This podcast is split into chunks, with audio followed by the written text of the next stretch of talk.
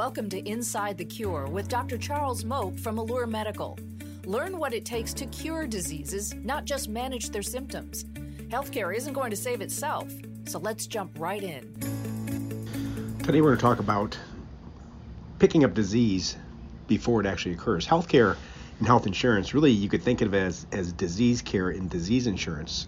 So, when you get in a car accident or you get sick or you have a heart attack or a stroke or cancer, your insurance pays for you being put in the hospital and medications are needed. And when you get a disease such as diabetes or, say, heart disease or cancer, they'll pay for the medications used to treat it. And in some cases, they'll pay for very limited screening tests, like they pay for mammograms or prostate exams. Um, they'll pay for some uh, uh, some stress tests if you're symptomatic, but not if you're not symptomatic. Stress tests will pick up heart disease. They pay for cholesterol if there's a medical indication, a blood test. But how accurate are these really at picking up disease years in advance? And I want to talk to you about cardiovascular disease, one of the big three things that are putting your life at risk the big three ones, the three three things that would put your life and your health span at risk would be your neurocognitive stat, status. Do you have neurocognitive decline, such as Alzheimer's or dementia, or are at your risk of it? Risk of it? Would you want to find out 10 years before you get it and do something to stop it, or maybe just let it happen and then not be aware there's a solution? Cancer? Can we pick up cancers in advance? Well, we know we can for colon cancer and breast cancer, possibly prostate cancer, skin cancer by doing certain screening tests, cervical cancer. But in general, many cancers are missed because it's just too late. I'm not going to talk about that. When they're too late when they show up, I'm not going to talk about that right now. I'm going to talk about cardiovascular disease. So, cardiovascular disease is a whole consortium of heart attacks, strokes, peripheral artery disease. Peripheral artery disease, that's where the circulation doesn't get down to your feet, hypertension, and like chest pain or angina, something that occurs before a heart attack. And uh, we've all known somebody had a heart attack and they didn't know it was coming. I have two friends that had bypass surgery in the past year and they had no idea they were at risk for it. They had seen their doctor and maybe were put on cholesterol medicines or maybe were not. Um, maybe put on blood pressure medicines, maybe were not. But they didn't know they had an in, impending heart attack coming until they wound up, you know, almost dying. So how can we pick that up in advance? Well, there's two tests right now that uh, are pretty accurate for predicting future cardiac events. Now, there's some blood tests that are somewhat helpful, cholesterol levels, certain inflammatory markers. But there's tests that you can see if you actually have disease in your cardiovascular system.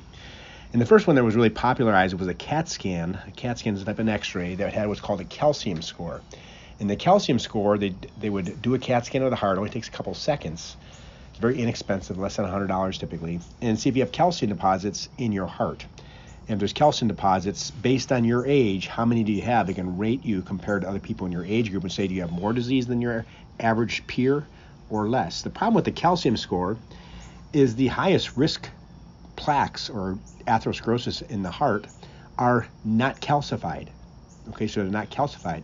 And that's particularly true in African Americans and in women, regardless of race. The calcium score is more accurate in white males, but less accurate in other races or sexes. So that leaves a problem. The other thing is with calcium scores, you can't track to see if you're getting better or not. So when somebody has a some plaques in their arteries, and they discover it with a calcium score higher than they want to be for their age, and they go on a lipid lowering medications and lifestyle changes, what happens is a soft plaque turns into hard plaque, which actually increases the calcium score, even though the plaques are shrinking. So it really picks up hardened hardened plaque. So that's the problem. The calcium score. I did one myself back in 2004, and fortunately, it was perfectly normal normal at that time. Um, and I've done it since, and I have a little bit of calcium deposits. So that's one way you can check. The other way is called a CIMT, a carotid intimal media thickness test. And this is an ultrasound done on the carotid arteries of the neck. And it turns out that the carotid artery of the neck is a good window into your entire cardiovascular system. They tried it in other areas like on the radial pulse, which is in your wrist, or the femoral artery in your groin. But the carotid artery is the best indicator of whole body atherosclerosis or cardiovascular disease. And specifically, there's two things they can look at with the uh, carotid study. Number one is looking at the thickness of the lining of the wall. And every year it gets about 0.01 millimeters thicker. Every year it's about 0.01 millimeters thicker. And there's also something called uh, plaques. This is amount of, of, of, of, things that are sticking into the lumen. It would be some cholesterol uh, material and some hardening and some calcium. So those are two things we can look at. What's nice about the CIMT over the CT test is we can check for regression of cardiovascular disease, which we really can't effectively do with a CAT scan. We can also check very precisely with progression, and also it doesn't matter what your race is or what sex you are, it's pretty accurate. Now, different sexes, different races um, have different amounts of normals for their age. So I'll give you an example. Um, a 50 percentile, means the average uh, white male that's 55 years old has a CIMT thickness of 0.664. Nice. A white female is 0.616. A black male is 0.724 and a black female is 0.668. So we look at this in relationship to other people of your own race and sex because that pro- tracks progression of disease. Then additionally, we can say, okay, so if you have uh, a you know point whatever, if you're a little higher than your age, can you take that backwards? So let's talk about what can happen. So there's certain interventions that we know that can actually reverse cardiovascular disease, and some are very hard to do, and some are relatively easy. So what's what's kind of hard to do? Well, uh, it's been shown that eating a complete plant-based diet with very low oil content reverses atherosclerosis, and that's been shown in numerous studies. That's relatively hard to do. Being a vegan is, is sort of challenging. I've done it myself on and off. Going on vegan, very low oil diet is, is really challenging. You really can't read a rest or anything. So that's a problem. But maybe eating more plant-based food, if you have atherosclerosis, you should you, you should you know consider that you're going to potentially reverse it. There was a Finnish study that showed uh, that sauna use 20 minutes a day, three or four times a week, reduced cardiovascular risk. We don't know if it actually regresses cardiovascular disease, but it probably does. And there are certain uh, botanicals, uh, supplements that have been shown specifically to reverse cardiovascular disease, to reverse atherosclerosis and shrink plaque burden. There's something called nattokinase and some other things that have been shown to reverse cardiovascular disease in clinical studies, particularly when looking at like the CIMT, the carotid intimal media thickness. So let's take an example of a report. so let's say you're a black female that is 55 years old. And the average for a 55 year old African American female CIMT thickness is 0.668. And if you get the study done and you're 0.668 or thereabouts, it'll say you're at your chronological age, you're 55. But if your thickness is not 0.668, it's 0.75, you're actually at the chronological age of a 65 year old African American female. And if your thickness is 0.59, you're at the 50 percentile for a 45 year old African American female. So the report will say, what is your cardiovascular age compared to your chronological age? And if you're a little bit older of cardiovascular age and your chronological age, you should take notice and realize that you're more risk of having a heart attack in the future than your peers, and you can take some action to reverse it. Now, our nurse, uh, Molly Landis, she's an RN, she got certified in what's called the Bale Doneen course, or Bale Doneen system, and this is a system that's proven to reduce the CIMT thickness over a period of years. And they had a study where they followed people for eight years, and they saw for every year that they were on the program, their CIMT thickness regressed by 0.01. Now, that's interesting. Normally, it worsens by 0.01 per year. Well, when they had a specific intervention, based on their genetics and their blood work and their lifestyle, they're actually able to shave a year off every year that they're aged. That's very interesting. Can that be done repeatedly? Well, they had a study with numerous people in it, about a thousand, uh, followed for eight years. That, that's pretty good evidence. There's also been numerous other studies showing, just even in the short term, in about a year, we could have some impact on shrinking the CIMT. Now, I told you I had a negative calcium score back in 2004, and then in 2018 I did it again. It was a little bit of a problem. I had a little bit more atherosclerosis than I would for my age. And what happened in 2015 and 16, I had what's called a myelopathy. My my spinal cord was getting crushed by my neck bone. I had arthritis. I didn't know it. And it led to some atrial fibrillation and my something called homocysteine went up real high and my blood pressure was hard to control. I was just sick because of this cord issue. I was really sick. I was having a hard time walking took a little time to figure out what it was, and I had surgery. And it took a while for my body to recover. And during that time, I developed some cardiovascular disease because my spinal cord being injured let go of my genetics that were really from my father. My dad had a bypass when he was 44 and a stroke when he was 45. So I've always watched it, always watched what I ate, try to watch my cholesterol, which genetically just wants to be high, but it got out of control for a couple of years and, and I developed some atherosclerosis. I did a CIMT score in 2019 April, and my thickness was that of a 58 year old man, and I was 55 at the time, so it was about two and a half years older than my stated age, which concerned me. it wasn't severe, but it was a problem. Also had some small plaques. So I went on a two-year, well, I'm still on an intervention uh, with. You know, I bought saunas, put in my houses, and I, I um, started taking supplements that were designed to reduce my inflammation and specifically attack the genetic aspects of my own personal cardiovascular disease, my own genetics. So we have what we call epigenetics. That's how we respond to our genetics. Our genetics are not the only thing. and up until 2015, I've really been fighting off aging.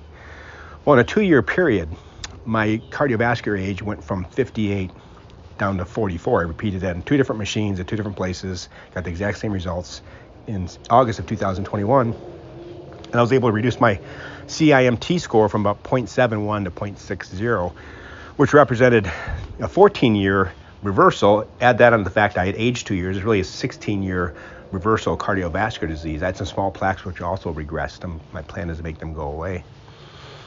And I did kind of everything um, in terms of dieting and exercise and got more strict about certain things. Um, and I don't know if everybody wants to do the same thing. It's going to be all different. It's going to be customized.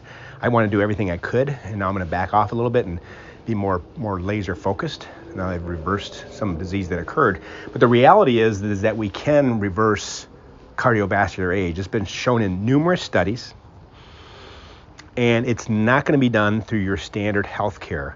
Your health insurance right now is not really equipped to handle some things that are coming down in science, which is reversing disease or reversing age. The FDA has acknowledged the fact that they think that there's no such thing as anti-aging, and they don't have a validated way to measure age other than what year where you're born. Now, there's things called epigenetic clocks, uh, telomere uh, length. There's different things we can use to measure somebody's genetic age. But our cardiovascular age, we can compare ourselves to other people our age. You know, we more advanced than they are or less advanced. And if we're a little bit more advanced, you're the one that's going to have a heart attack at a premature age, and what can you do to avoid that? Could my friends who had heart attacks and bypass surgeries in the past year have avoided them? All science points to the answer they could have put it off a long time. Maybe eventually they would have heart disease, but could we have put it off 20, 30 years? And, and the answer appears to be definitely we can do that. There's, uh, there's evidence that we can stop chronological age, uh, I'm sorry, stop cardiovascular age and reverse it, and it's, it's being done. So right now, you know, one thing simple to do is get a get a calcium score of your heart if you're if you're a white male. Those are pretty accurate. And if it's a zero, uh, you're fine. Don't worry about it. Uh, if it's a little higher than your expected age, I would pursue it further. If you're um, and it's really inexpensive. They're about 80 or 90 or 100 dollars. You can get them almost anywhere. The ultrasound is what really what all I'm recommending to people right now. It's a little more expensive, about 250 dollars. Takes usually a week or two to get the results back on the outside and it's pretty easy to do. It takes about 15 minutes, but you have to have a registered vascular tech to do the study and a, a physician who's registered in interpreting vascular ultrasound to read it. Uh, we have that ability only at our Shelby office in, in South Shelby Township office in Michigan. I might expand that down the road. But right now, I'm thinking that you know we do things to help people look and feel better on the outside, and we do things to help people uh, feel better and look better on the inside. And one thing is identifying cardiovascular disease before it's too late, before it's too late, and having intervention. And if you have, you know, if your CIMT score is 10 years younger than your chronological age, well, you've got great genetics and plus or minus your lifestyle, keep doing what you're doing. But if your CIMT score is older than your age, what you're doing, it ain't working. And we need to make a change. And we need to do some additional testing to find out why maybe look at your genetics or some of your specialized lipid studies to see what things are causing you to accelerate cardiovascular age and intervene and check it again in a year or so. I waited two years because I wanted to have a profound impact and you know, 16 year reversal in two years. I'm, I'm very happy with that. Uh, the um, Bali is going to start working on rolling out a program for our customers that are for our patients and clients that want to see if they can impact and reverse their cardiovascular age as well and we're putting that together. I don't know exactly what it's going to look like ultimately, but these are the next steps of an anti-aging practice. And anti-aging is a word a lot of people don't like to use. They're afraid that, you know, anti-aging means you live a little bit longer and you're frail. But in reality, if we're not having, if we're slowing down age, we're actually slowing down development of disease, which is the hallmark of aging. So frailty is associated with aging. And if we can stop things like cardiovascular disease, intervene before cancers occur, re- reduce your chance of neurocognitive decline if you're at risk for it, you'll live a fuller life with a longer health span. So thank you very much. Thanks for listening to Inside the Cure with Dr. Charles Mok. See you next time.